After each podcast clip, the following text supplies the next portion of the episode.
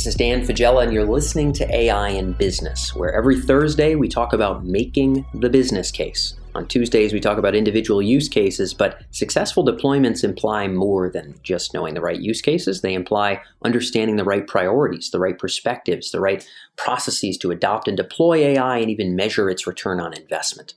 Today, we're talking about a theme on arguably everybody's mind in the innovation and strategy world, that is, most of the folks we interact with in the enterprise, which is changing technology priorities in a post COVID world. What does it mean for AI projects given the situation we find ourselves in now? What does it mean for AI projects moving forward in the year ahead? We speak this week with Brett Beranek, who is the Vice President, General Manager of Security and Biometrics Products at Nuance Communications. Nuance arguably the best known natural language processing company in the world. They've been selling AI related products into the enterprise for decades. Very few companies can say that, and they make billions of dollars, plural, in revenue. So, Brett brings some interesting perspective on what they're seeing with their enterprise clients and how he thinks AI priorities and projects are going to shift and change moving forward. And I think it's useful perspective for anybody thinking about the next two to three years as we pull out of this mess we're in. If you're aiming to deploy AI within your own company and you haven't already downloaded our Beginning with AI guide, that short PDF guide can be found online at emerj.com slash BEG and then the number one. That's emerj.com slash BEG1. Again, if you're looking to deploy AI, that's going to be a short and useful guide that'll hopefully add some additional value to the context and to the perspective that Brett brings here today. It's a really fundamental resource that I hope you'll enjoy.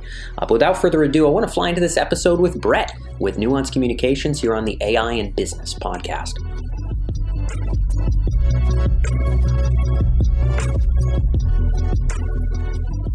In this episode, we're going to be talking about the changing technology priorities in the enterprise, the advent of the coronavirus. This episode is brought to you by Emerj Creative Services. From our podcasts, newsletters, and online content channels, Emerj.com is the largest audience of AI focused business leaders anywhere online. Companies selling AI products or services into the financial services or other sectors of the enterprise use creative services from Emerj to develop thought leadership, educate executive buyers, and build lead generation pipelines. For those of you who have your events canceled recently, webinars are a topic that we've seen more and more interest in. If folks are interested in learning more about Emerj Creative Services, you can go to emerj.com slash AD1. That's emerj.com slash AD1 and learn more about our creative services offerings. So now we're going to dive in with Brett at Emerj. Brett, thank you for joining us here. It's a pleasure. Glad to have somebody else from Nuance sort of joining us on the show. It's been a little bit since we had your CTO on the program, and I know we just had you on the financial services show more about fraud. You're selling the cutting edge into the enterprise. You deal with a number of different sectors. From your vantage point, Brett, how are technology priorities changing in this sort of pandemic time as people are rethinking their strategies? What do you see shifting right now? Yeah, Dan, that's a very good question. And we've we've heard from a lot of our customers that uh, this has been a you know once in a lifetime type of experience that they've yeah. gone through uh, and shifting through uh, not only technology priorities but uh, you know really thinking through how their business processes need to change given this new situation and you know one of the things that we've consistently heard is and this is not going to become a surprise right is that you know physical locations such as branch networks and so forth had to shut down and, and even you know contact centers right? So agents that would provide customer care to customers right? All those individuals are being asked to work from home. Uh, so dramatic shifts in how organizations deal with their customers. And you know over the last couple of days and over the last couple of weeks the number one message that we've heard is that we need to apply uh, technology to deal with this with this new situation. And there hasn't necessarily been a clear understanding of what that would be uh, a lot of organizations are just thinking about how do they deal with today and how do they deal with tomorrow. So a lot of short-term decisions around just equipping staff, right, with laptops and headsets and, and other very quote unquote mundane technology. Uh, but what we're seeing now is also resurgence in the interest in AI powered virtual assistants to manage more uh, customer care interactions in a virtual way, right? So that those interactions that would have normally taken place in brick and mortar locations, right, can be done uh, virtually. And so we're seeing that the AI tech, right, can really help these organizations in, in this very difficult period of time.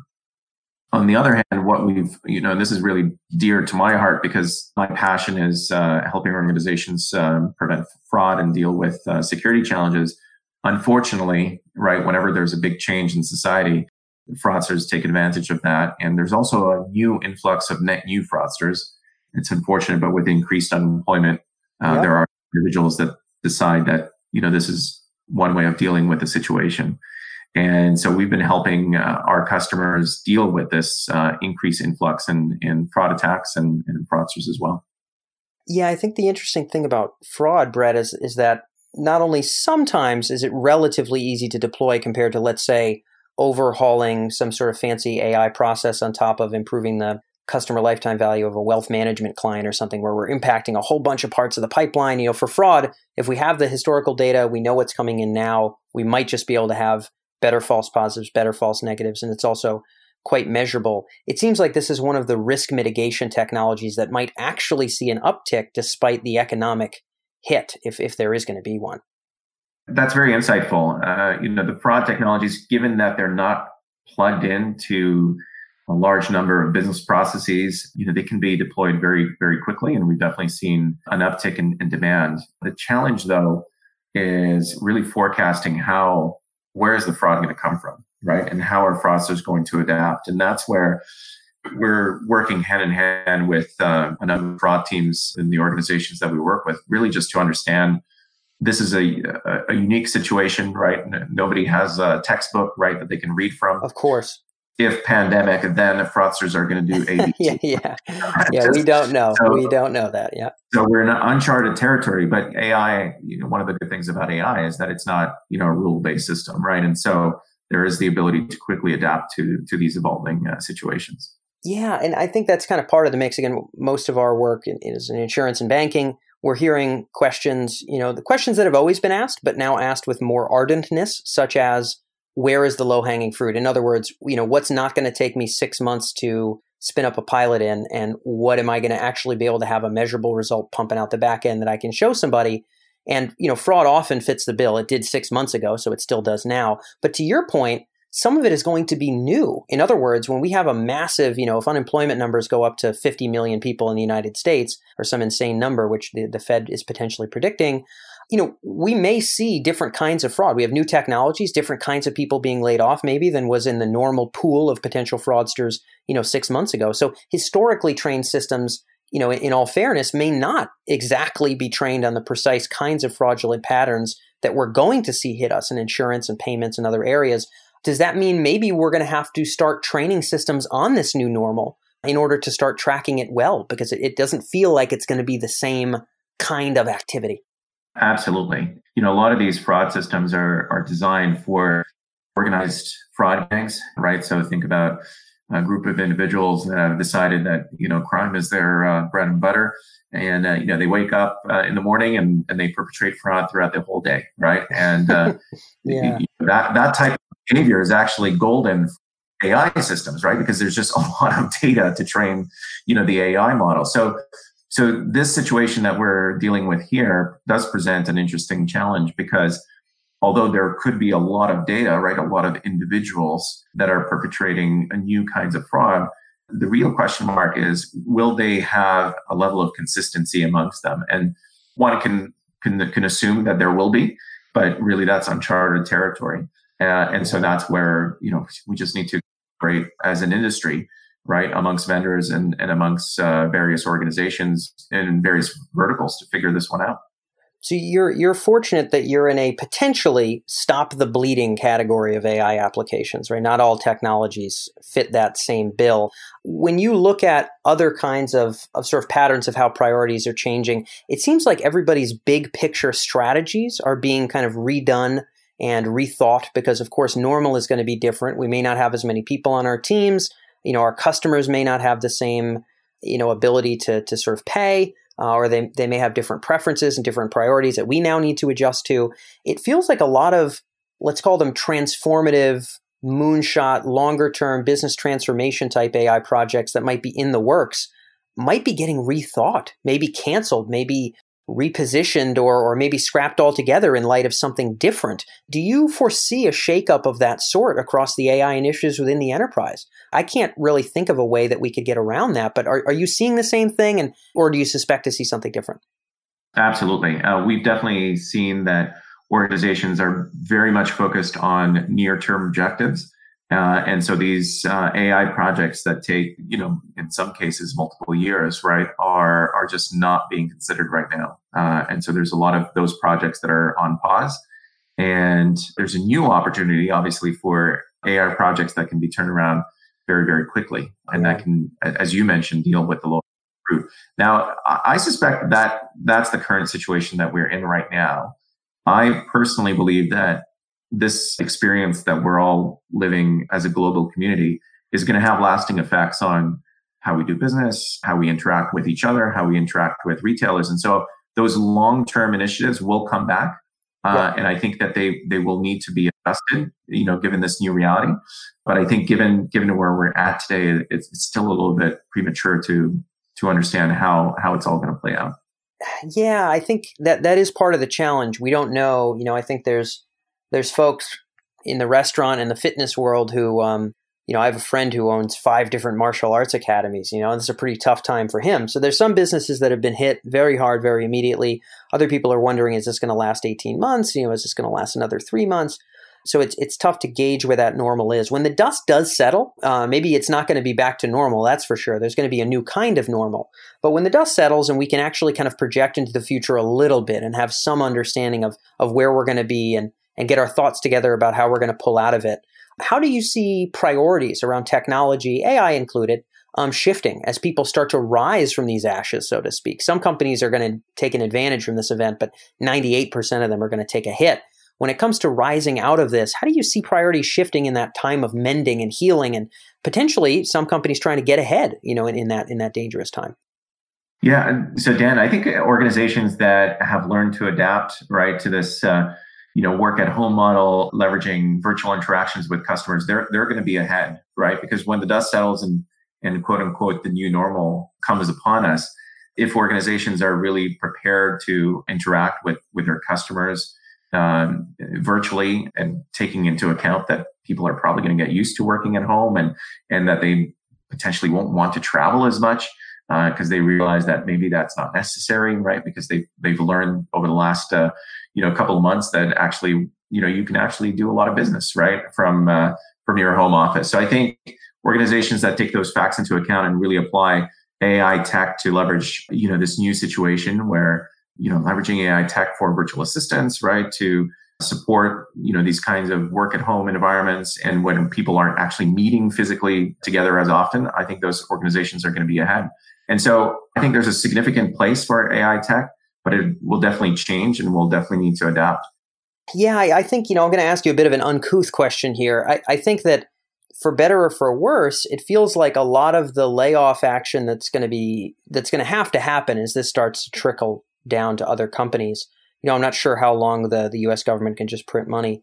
The recovery from that feels as though number one, to your point, and I think a lot of folks have made this. Aaron Levie had an interesting tweet about this, the CEO of Box recently, that sort of all the excuses to we'll digitize that later um, are, are, not really going to be viable excuses anymore after this kind of an event. It does feel like a lot of the bulk of our processes that will be sloughed away for, for the sake of saving the business and maintaining some people on payroll and, and staying staying profitable is not going to be necessarily replaced by the same humans but a lot of it may end up being replaced by tech out of raw necessity, out of raw urgency of being able to endure something this horrible again, and that that may not result in the same degree of hiring, but there will be a wave of efficiency focused um, IT and AI spending. Do you foresee the same thing? This is a pattern we're picking up on in terms of our own polls, but I know everybody's got a different vantage. And of course, that's I'm not saying that's morally good. I'm just saying it's something we're hearing. What is your take there? I, I think you're absolutely correct. And I think the employment dynamic will absolutely shift. I think it will create opportunities for individuals that are in the tech industry, uh, without a doubt. I think the hardest hit individuals are going to be, you know, those working in, you know, the brick and mortar traditional type of industries. And it's an unfortunate, you know, human society has gone through all sorts of transitions that, you know, those transition periods can be painful. But I think in the longer term, right, this will have positive consequences in you know delivering better experiences, uh, more efficient experiences, more efficient work processes. So, you know, it's hard to talk about this given that a lot of people are, you know, suffering right now. And I want to be, yeah. uh, recognizing that and of course, and of course, yeah. I don't want anybody to to think that we're you know having this conversation without ha- keeping you know that human that short term human suffering in mind. But you know, I think your listeners should see this as a glimmer of hope, right? That you know these AI powered jobs, you know, if, if we can call them that way, you know, can be quite stimulating quite beneficial again to to human society versus some of the more mundane uh, jobs that exist in brick and mortar locations that will most likely not not come back right after this uh, after this pandemic period. Well, you're talking about, and yeah, it's completely with you. I think the folks who are listening and should take it for uh, obviously for granted with my mention of my buddy who owns five martial arts gyms that that this is something serious that nobody's making light of or, or saying that you know these are good things that the job market will take as much of a shake as it as it will. As you mentioned some of these tech businesses will boom in response because people are going to want to bolster their companies with robust reliable potentially in some cases automated tech and processes as opposed to simply having people hand the paperwork you know up and down. Not not to say it's mindless work but you know sometimes it could be replaced by a system. That may create more jobs in sort of tech proper or you know maybe some enterprises you know may purchase some of that some of that technology. Do you see sort of the the job opportunities that come out of this being kind of more exclusive to big tech more exclusive to maybe some departments within the enterprise who really do have to hire back and, and bring people in versus other wings of the enterprise that are kind of quote unquote hiring back tech as opposed to hiring up to the same staffing levels? In other words will there be some maybe departments who will win and lose here and from a, from a people standpoint, right? From a people standpoint and a payroll standpoint. Yeah, no, absolutely. There will be shifts, and uh, you know, the new normal will not be like the old normal, and so uh, there are some departments within organizations, right, w- which won't hire back to the same levels that they had before. Conversely, there are other departments that you know will gain right in, in additional staff and reading between the lines what that means is that you know there's a new skill set that's going to have to be developed Yep. And, and, that transition can sometimes be uh, be challenging, right? Uh, because you know people don't gain new skills overnight.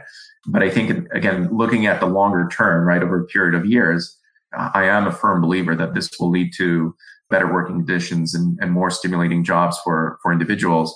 Just like previous significant changes in, in human history, right, have also led people out of you know difficult you know manual labor type jobs in, into conditions that uh, that I think we would all agree, right, have uh, improved the human condition. So I think this will be one of those moments in human history that leads to to another employment shift.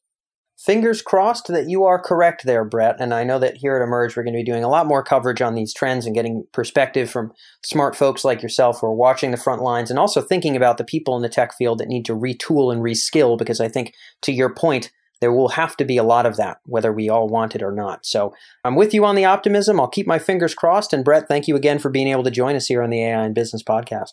Thanks, Dan. It was a pleasure.